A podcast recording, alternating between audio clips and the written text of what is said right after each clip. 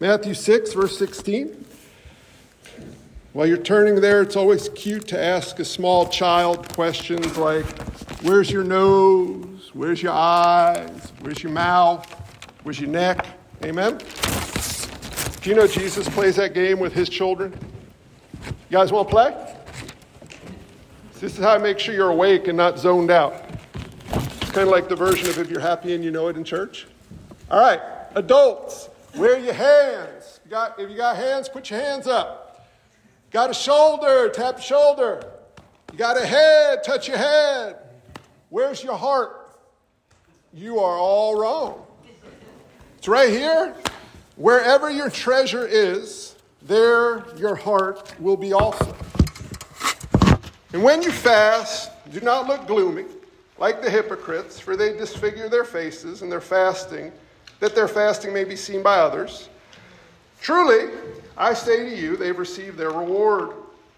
But when you fast, anoint your head and wash your face, that your fasting may not be seen by others, but by your Father who is in secret. Your Father, who sees in secret, will reward you. Do not lay up for yourselves treasures on earth where moth and rust destroy and where thieves break in and steal, but lay up for yourselves treasures in heaven where neither moth nor rust destroys and where thieves do not break in and steal. For where your treasure is, there your heart will be also. The eye is the lamp of the body. So if your eye is healthy, your whole body will be full of light. But if your eye is bad, your whole body will be full of darkness. If then the light in you is darkness, how great is the darkness? No one can serve two masters, for either he will hate the one and love the other, or he will be devoted to the one and despise the other. You cannot serve God and money. This is a word of the Lord. Thanks be to God. This is five sermons in one, so you're going to have to bear with me here. We're going to take the fasting part as an introduction because our Lord is showing us how fasting allows us to see where our heart truly is. Uh, who here would like to get up and explain fasting to us? Nobody? I don't want to do this. What the heck is fasting? It's something you do to show God how much you love Him. Oh, I haven't eaten in 72 days. I love Jesus so much. Is that how it works? Or is it something you do because you want to get something from God? I want wisdom, so I'm going to starve myself. God is how we're communicating fasting. Watch this. I'm going on a hunger strike until you give me wisdom. We don't say it that way. We think we're pleasing Him by not eating. The other extreme is I don't know what fasting is, so I ain't doing it. We have distorted relationships with all sorts of things since the fall. We have a distorted relationship with food and money. Stick with me here. Who's got a good theology of food? You guys run a restaurant. You want to do the theology of food talk? What is food? Why is food? What are we supposed to do with food? And guess what? If you don't know, you have a problem on your hands. God could have pre nourished us when He created us. He didn't need to make us eat food, but He made us to eat food. And He makes us to eat food by providing the food. My goodness, it's almost like we just read a text Give us this day our daily bread. To remind us of who He is and who we are so we might delight in Him. But you know what we do with food? We worship it. You ever worship food? Oh, holy hot dog. No? Comfort food? Sinful pleasures? Stick with me here. Fasting is about pushing away from the table of the world. It's about realizing that man does not live by bread alone. But oh my goodness, what if our Lord said this back in Matthew 4? That man does not live by bread alone, but, well, every word that comes from the mouth of God, stick with me here. Fasting is a way to remind ourselves by God's grace of who He is, who we are, our greatest need, our greatest provision, and our greatest treasure. You don't fast to get stuff from God. You don't fast to earn God's favor. You don't fast to look good. You don't fast to impress people. You don't fast to work off sin. You don't fast to cleanse yourself of toxins, though in the world there are fasts that work like that. You fast so that you might be able to be reminded by God's grace of who you are and who He is. Amen? When do you fast? What's the biblical command? Leviticus 16, I believe it is, on Yom Kippur, and none of y'all are Jewish. So when do you fast? That's not what the text is about, but what I want to set up is this. We come in full of feasting on the world, and the Lord says from behind us, Open your mouth wide and I will fill it. Y'all know Jesus' knock knock joke? You don't know it? Y'all say, Who is it?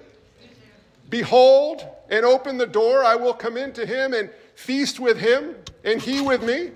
You don't know that verse in Revelation? The invitation to the church of God to feast with the Son of God so that we might delight in him. So let's put fasting over here for a minute. But what I want you to understand where our Lord is going is we are filling up on the wrong things and being nourished with things that don't truly nourish us, seeking from them things that only God can deliver.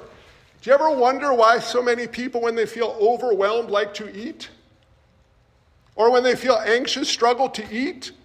Or, or have a weird, I mean, guys, it's weird. We don't just eat, we have entire industries dedicated to food. What is food? Why is food? No, not they, theirs is okay. You guys are okay. What is food? Why is food? Food is for the glory of God so the people of God might be reminded of who He is, full stop. When we eat, we should be being reminded that we are creatures who serve a creator who made us to eat. And do you know where your food comes from? God, who works almost exclusively through human agency, but he doesn't need human agency. You know the story of the food. You don't know that one? You guys don't have the audio Bible with, with birds flapping in? Know, side note, do y'all know what I'm talking about? Guy starving out in the wilderness, brings food to him. Imagine your poor pastor's this prophet. God, I can't touch that. That's not, that's disgusting. Can I have a clean rabbit with gloves bring me something? Manna falling from heaven, water from a rock. He can provide food in any way, but our reminder here, what we're after in fasting is back up from the table of the world and do what? We'll see where your heart is. Money is a cruel master, but it's a great window. Where your treasure is, there your heart will be also. But in order to see, you need good eyes. Who has good eyes? Who has bad eyes? What is this talking about? And, and I may attempt to slow us down here and make you guys think for a few minutes as we go through, so prepare to possibly be uncomfortable. Some sins are easy to pick up. You know when you're committing adultery. It's pretty easy to tell. If you need help with that, speak to me after. stealing. You know when you're stealing. It's not that murder is. i I'm not talking about what Jesus is speaking of in the heart. I mean the action. How about greedy? Anybody here watches? Anyone here deal with envy? You can put your hands up, they're all going to go up. Anybody here deal with anger? Now we'll make it uncomfortable. Who's greedy and selfish? You ever notice how hard greed and selfishness are to see? But our Lord is saying a great window into our hearts is where our money and possession most naturally goes. Stick with me to the end because there's huge encouragement here, right? It's going to be a beat up for a little bit before the ice pack of the gospel comes on. It's not really a beat up. Bad eyesight makes it hard to see where we're being selfish or greedy or seeking our kingdom. We store up treasures. I want to show you a couple examples. Number one, which do you ask more robustly in using and spending your money? Can I afford it? or does it glorify God? Don't answer out loud. How did you get the job you are in or were in? Certain income, certain lifestyle, or glory of God? Retirement. Those there, those not yet there. How do you know when to retire? My money told me I could, or God told me I could? Last one. Do you ever notice we live in an endless cycle of incremental upgrades? Y'all graduate college, come out of high school, you get a job, you rent an apartment, right? Then you buy a what? A starter home. Then you save some money and you get a bigger home. Then you save some money and you get a second home. And you started driving the beat up Civic and now you're driving the biblical Bentley. You're always, always, we're all doing it. We're always upgrading. Why? Do you ever slow down and stop and think about why? By God's grace, you don't have to get rid of the stuff. But the stuff is a horrible master, and the danger is if we don't have a good window into our heart, we will be captive to the master of man as opposed to the present provision of Christ. You don't have to give it up, but you got to see it right, and you got to be willing to give it up if the Lord calls you to. Stick with me here. You all with me? Good eyesight, verse 21 to 24. Lay up for yourself treasure in heaven. Here's what the text is saying 90% of all the money you earn, put it in the offering box so I could get the corporate jet. All right, I mean, God, God will be pleased and uh, back pay, 10 years. Amen? Is that not what this is saying? This is the, one of those things pastors don't like to talk about. I got some credibility, so you know I'm not mooching off of you. But here's the thing how do you lay up treasure in heaven? Who's got a good theology of food? Theology of money? Oh boy. Great opportunity here from Christ. Side note Jesus isn't after your money. Jesus is not short on funds. The kingdom of God is not waiting for your year end contribution so that the kingdom can go forth. Got news for you. However, Jesus is after your heart, and he wants us to see his love for us, his promises to us, and his provision to us, and we rob ourselves of that joy and him of displaying that glory when we cling so tightly to the possessions that we have and seek from them what only Christ can give us. Y'all tracking with me? If you look at where your money goes most easily, naturally, and joyfully, you find where your treasure is. Where your money goes most easily, naturally, and generously. You want me to show you an easy example, not a bad example? I don't have them yet. Grandkids. Grandkid says to you, Papa, I would like a teddy bear. I don't want to spend money on you, you dirty German fested rat. You gave me a cold for three weeks. I'm not buying you a teddy bear. Keep that inside. What good grandparent doesn't delight in giving gifts and spending money on their grandchild? Your kid calls you up. Little Johnny needs a new kidney, but I can't afford it and he's not going to make it. Don't worry about it. I'll take care of this.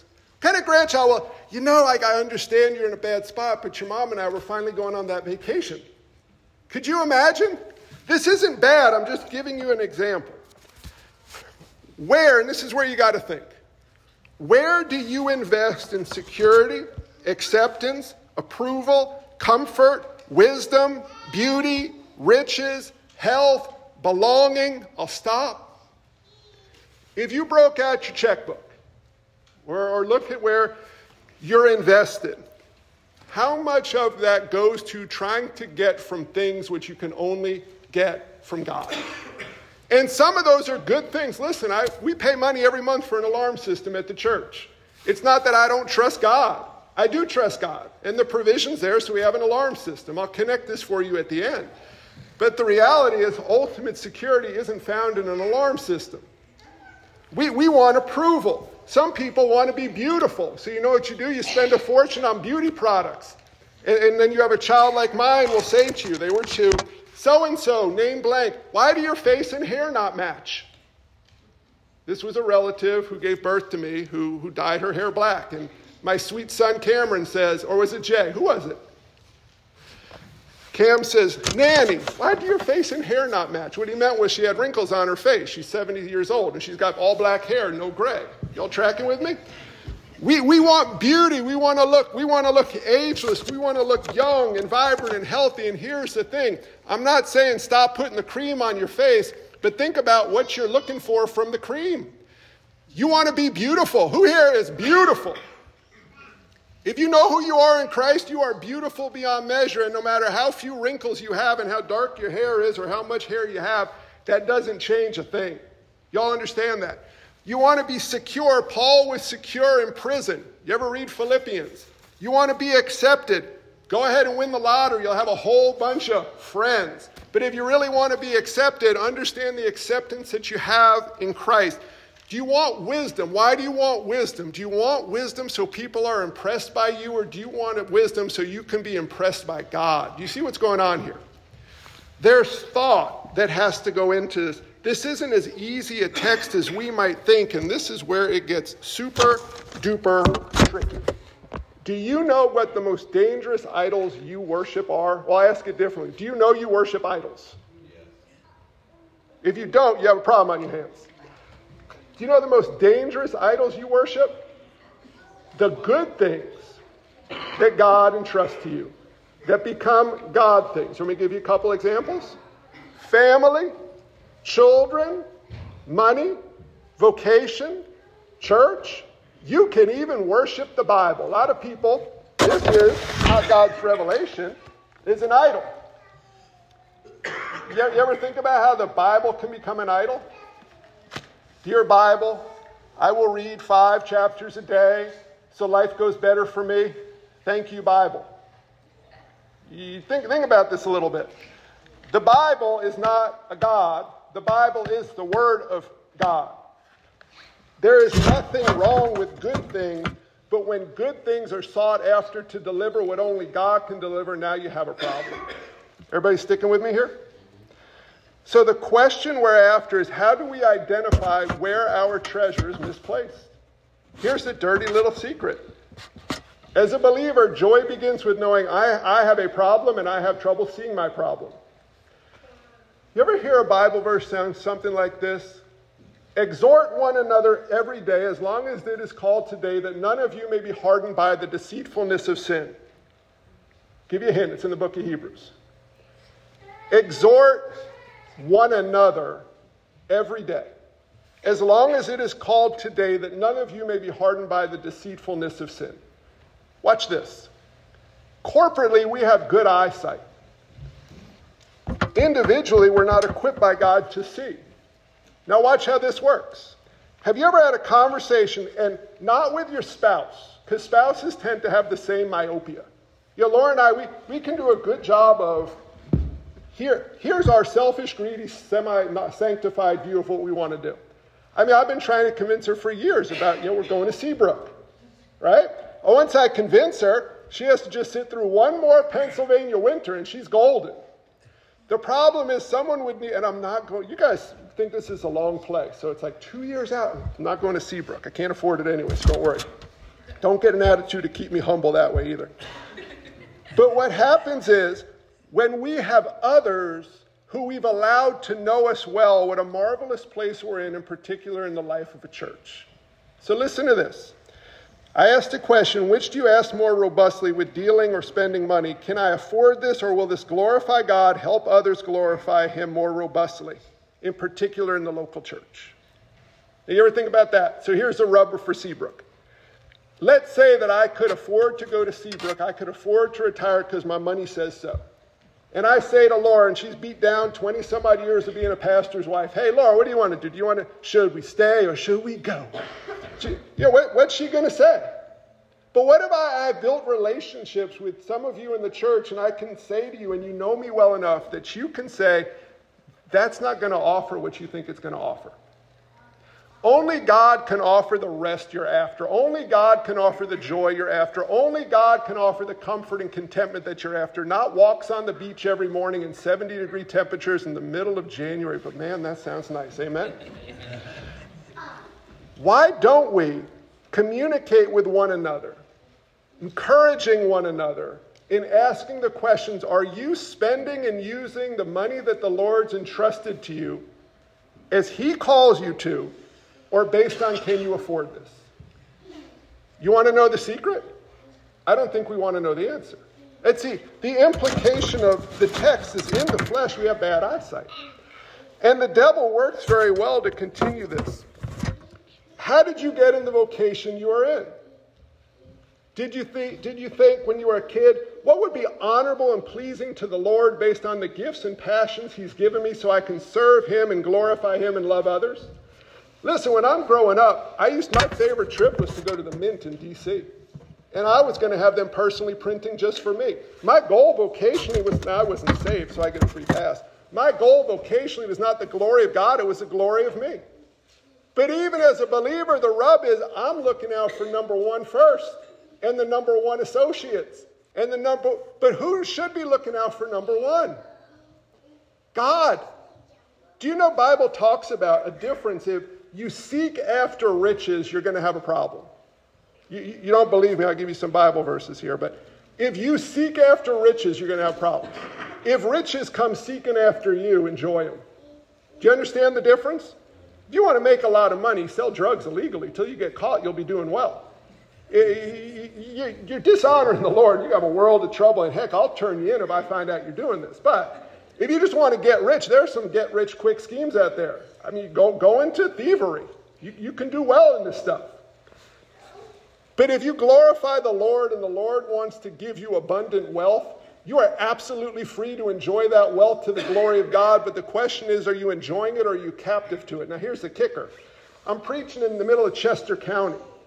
Very few people in Chester County are starving. Very few people, I mean, we may be overextended, but very few people are, are living in the context, now, relative to each other, I get it. But guys, we have discretionary money. We have money to spend on things besides the bare necessities. I don't imagine anyone here is struggling to have a choice between heat, food, and a phone regularly, though it happens, and we need to be aware of it if it's in our church. The, the arguments in our house, tend, in our house, in our houses, tend to be turn down the heat, this is ridiculous, push back from the table, come on, and how many devices do you really need? Correct. and so, what, what we need to fight for with one another is this because it's not just the things, the possessions you hang on to, it's the life that you have and what it is. I mean, think about retirement. Before you retired or before you retire, did you communicate with brothers and sisters in Christ and land a good theology of retirement? Or are you just looking to get out of the job? I mean, like, I put in my time, I ground myself down, I'm done. Is that a good theology? I'm not saying that it's wrong to retire, and, and, and I'm saying that as a 50 year old, right? I got to still do this for two more decades. Come on now, you can't quit. But what does it look like? What, what if the Lord retires you? What if the Lord has provided in such a way and limited you in a certain way, physical ability or opportunity, that He presents new work for you to do, knowing that your labor in the Lord will never be in vain?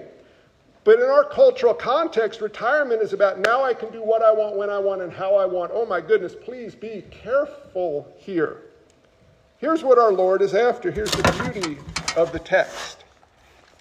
Jesus, I don't know how many of you know this, but Jesus wants you to be miserable. He wants you to live in squalor. He wants you to eat rice cakes and drink water. He doesn't want you to smile. You got to wear long white garments and sandals and live in a hot, hot environment just like him. You all know that's what Christianity is about. No laughing, no smiling, no showing your teeth. Fasting and wearing, you know, camel hair sweaters. Amen? What's our Lord after here? What? You cannot serve both God and money. Anyone have two jobs ever in your life? You ever have two jobs? Text is wrong, right? You can have two employers. Amen? You catch the difference between an employer and a master? Does anyone here, remember we talked about the difference between an employee and a fatherly relationship with Christ a couple weeks ago? Does anyone here have an employee versus a master relationship with Christ? Today is Sunday.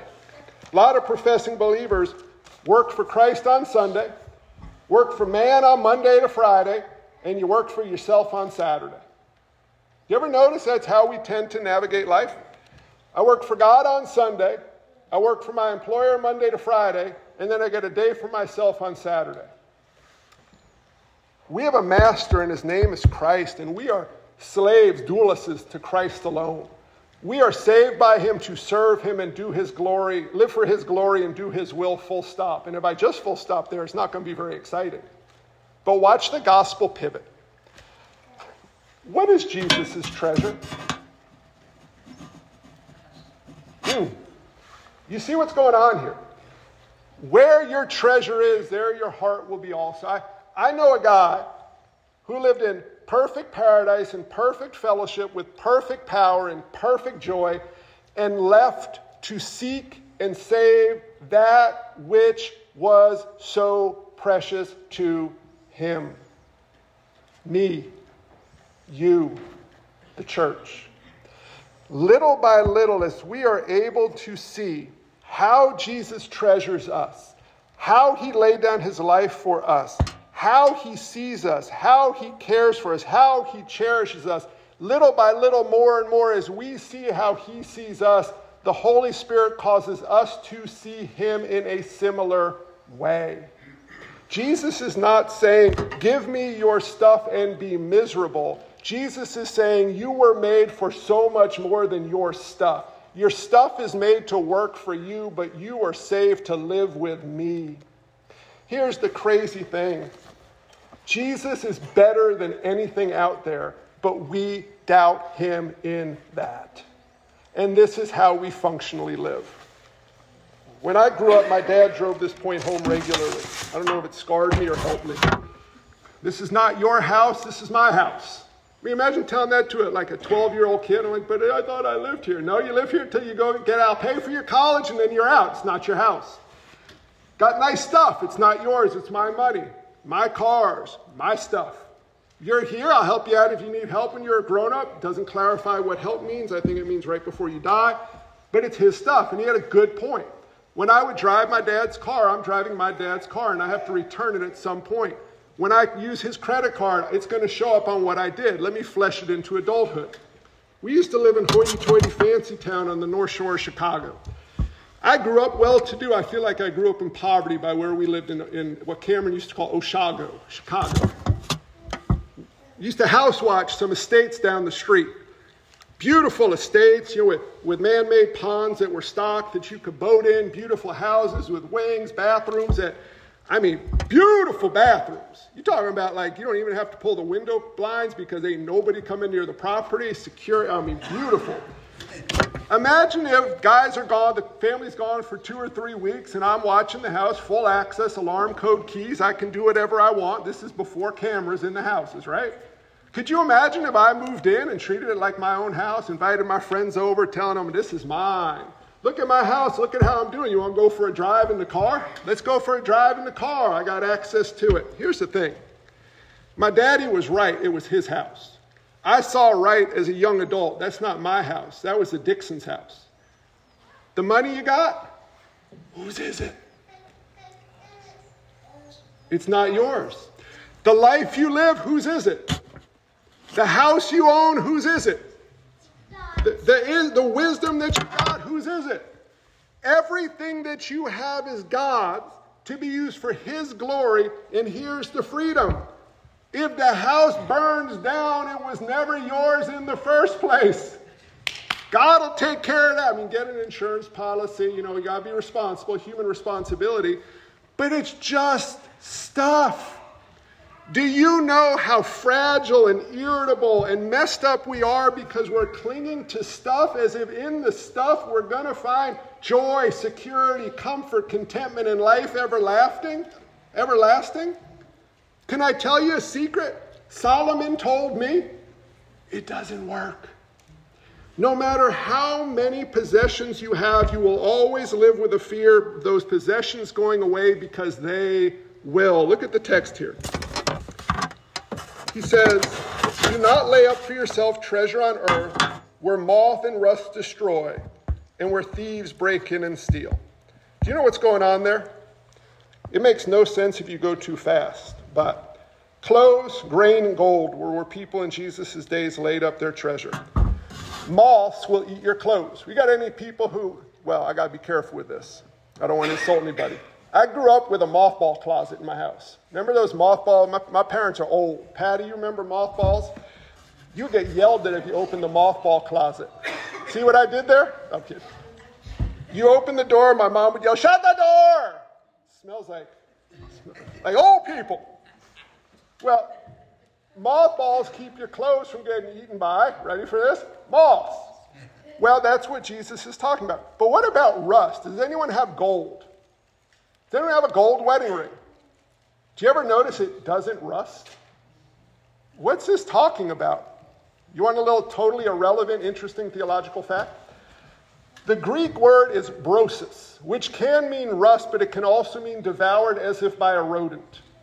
And so, if we apply it to grain, brosis would be if you store up grain in your storehouses, rodents can eat it. So, you may have a footnote on the bottom that says something about the word brosis in there, but that's probably what's going on. Our Lord is tying this in to clothes grain and gold. What's the danger to your gold? Thieves break in and steal. Do you ever notice the danger in life where you sit back and you have so much stuff, and then you spend so much time trying to manage and protect your stuff?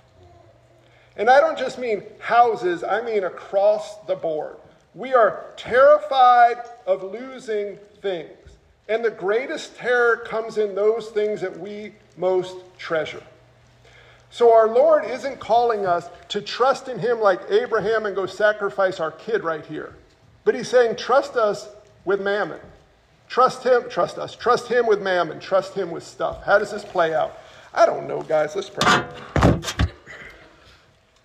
There are a lot of conversations I run into pastorally about does the tithe still apply today? It is a robust theological conversation, meaning, do you give to God 10% or do we not have to give God 10%? Is it more free will offering, whatever you want?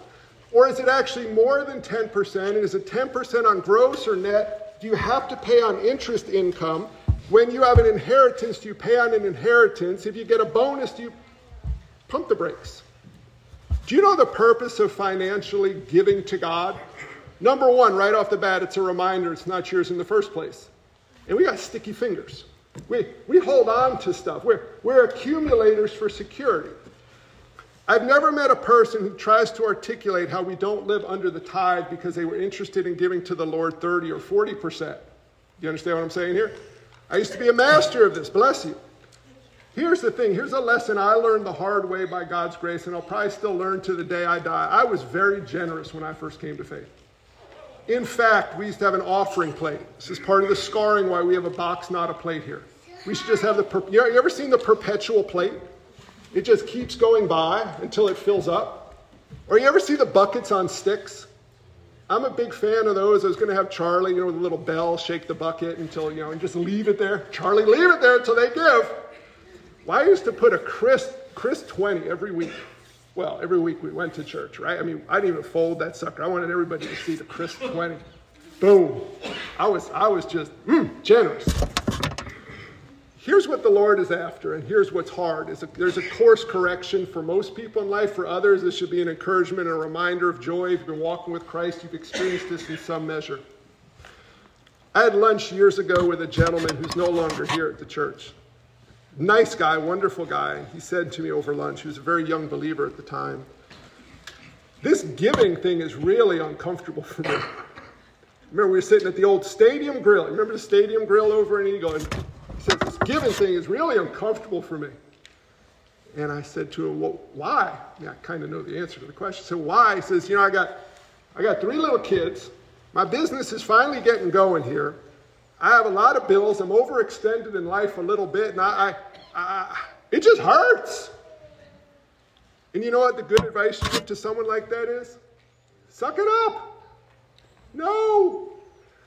You asked the question because you got the window. Why does it hurt? Because giving is not supposed to hurt. Giving is supposed to be a joy. And here's the thing when it hurts, you have two choices per our text. Praise God for the good eye that allows you to look at the injury and understand where the injury comes from. Or just move on and don't feel the pain. And the joy that this man got to experience as we had many, many conversations over it was digging into why it hurts. One of the gifts, and it's a great gift if you have kids, start with your kids because it's much harder when you get to be an adult kid. Conversation with another gentleman here who's my age, and he said, per, off of a text like this, we were talking through this years ago, not, not a member of the church here. He said, You know, I have a really good job that pays me a whole lot of money and has provided a marvelously comfortable lifestyle for my family. But I'm pretty darn sure this is not the work the Lord wants me to do. I'm just doing it to acquire money, and I keep acquiring money, but but I'm, I'm just really convicted this is not what the Lord wants me to do. But here's my problem, he says. How do you stop? Because am I supposed to tell my wife, sorry, we're moving? No more vacations, no more shopping, no more golf clubs, no more nothing? Am I supposed to tell my kids, hey, say goodbye to your friends, we can't afford the private school anymore? Because what, what are you supposed to do? That, that's a real struggle. But here's the joy. He's got to be able to see the joy in that and not despair. He's got to be able to see hope in Christ through that and not think I've ruined my whole life. And here's the encouragement because we're, we're all probably somewhere in this mess. Amen? Amen. The beauty of financial stewardship, it, it's where the Lord equips his people to not cling too tightly to their stuff and be reminded of how tightly he clings to us. If you cannot afford to give to God, you've missed something along the way.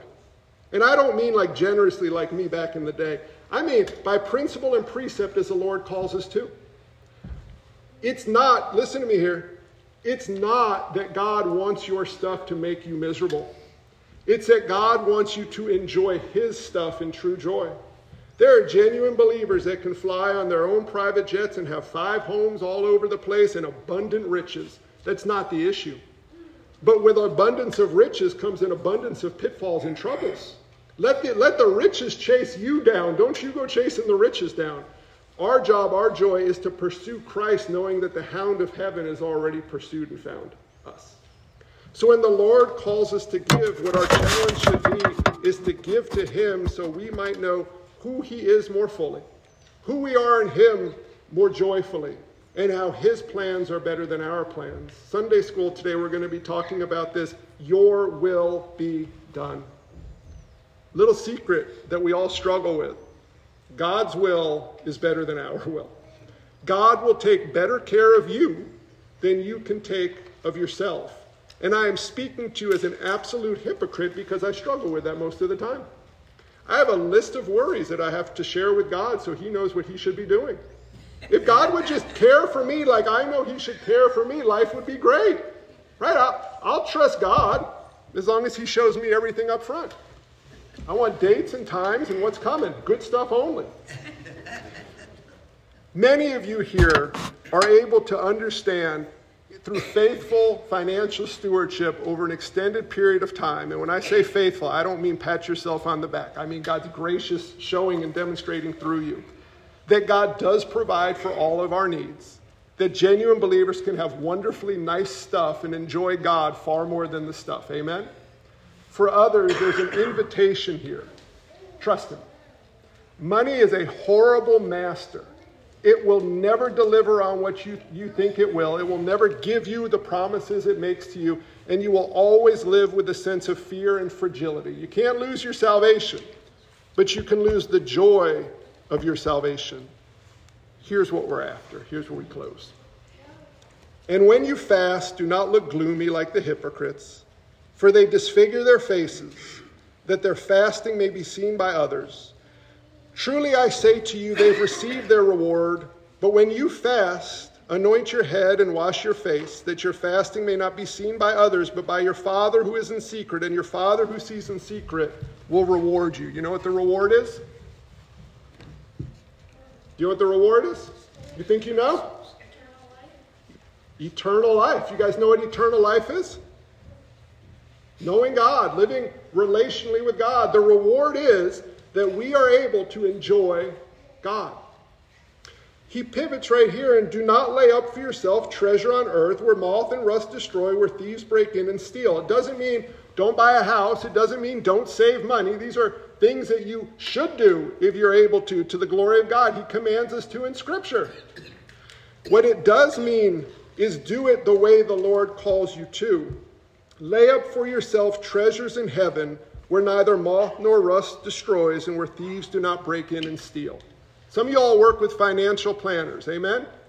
If you work with a financial planner, they usually put a date when you're going to drop dead. And then they tell you how to have enough money so your money outlasts your drop dead date. And if you're doing good, then your kids get the leftovers. Amen? And if you're a bad parent, you have a big old party when you start feeling sick at the end. How long y'all planning on living? 92? Isn't that kind of where most people plan to? 92? And then you find your 93rd birthday, everybody's depressed. The kids are like, man, you outlasted it. The parents are like, I got nothing left. You no. Anybody plan on going to 100? Are you saving up for 100? Do I got a 120 out there? Anybody go for 120, 125? you know how long you're going to live? Forever. Forever and ever and ever. Why do we act like this is all we got? What does it mean to store up for yourself treasure in heaven? Do you know what the word philanthropy means? It's kind of like Philadelphia. You hear that same word? Philanthropy. Good of mankind. Brotherly love, Philadelphia. We should be stewarding our money and possessions to the glory of God and good of others, and this is a recalibration. We rarely think of it that way.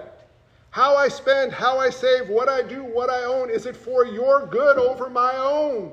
Is it to the glory of God? And there's joy to behold in this. Now, now we're going to stop here because the sermon continues next week.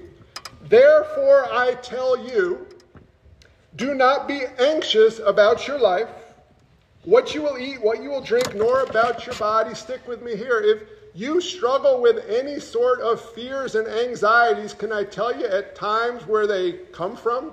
Every single time? Functional deities. The Lord saying, push back from the table of the world, look through the window of your possessions, so you might see where your heart is, and then He will cast judgment upon you based on where your heart is. You are a horrible disappointment in how you spent your money. What a miserable failure you are. You're saved by technicality. Enter into your eternal rest. Is that what you think you're going to hear? You think Jesus sees you as an absolute miserable failure? You missed the gospel. What he calls us to is the relocation of our treasure to him. And when our treasure is rightly placed, our joy is rightly had, and our anxieties slowly cast aside. Let's close here because I can't preach the second sermon. Father, help. Father, help us to understand this text is not a demand from you to get your act together. This is a reminder from you that you treasure us. Lord Jesus, we tend to be performers. We perform in our giving, in our praying, in our fasting, like the hypocrites in the flesh, Lord. talked about this in the previous verses. Allow us to set our deadly doing down, down at Jesus' feet. Rest in you and you alone, glorious and complete. Allow us to stop performing for you and gaze upon your performance for us. Lord, if while we were enemies, we were reconciled to you by the death of your Son, much more now that we are reconciled, are we being sanctified. Meaning, Lord, how much more could you love us? Forgive us that we doubt that you will care for us just like you say. Forgive us for neglecting to hear from you through your word. Forgive us from clinging so tightly to stuff and help us, Holy Spirit, not to lay aside stuff to impress you, but rather allow us to be impressed by you so we hold loosely to our stuff and tightly to you.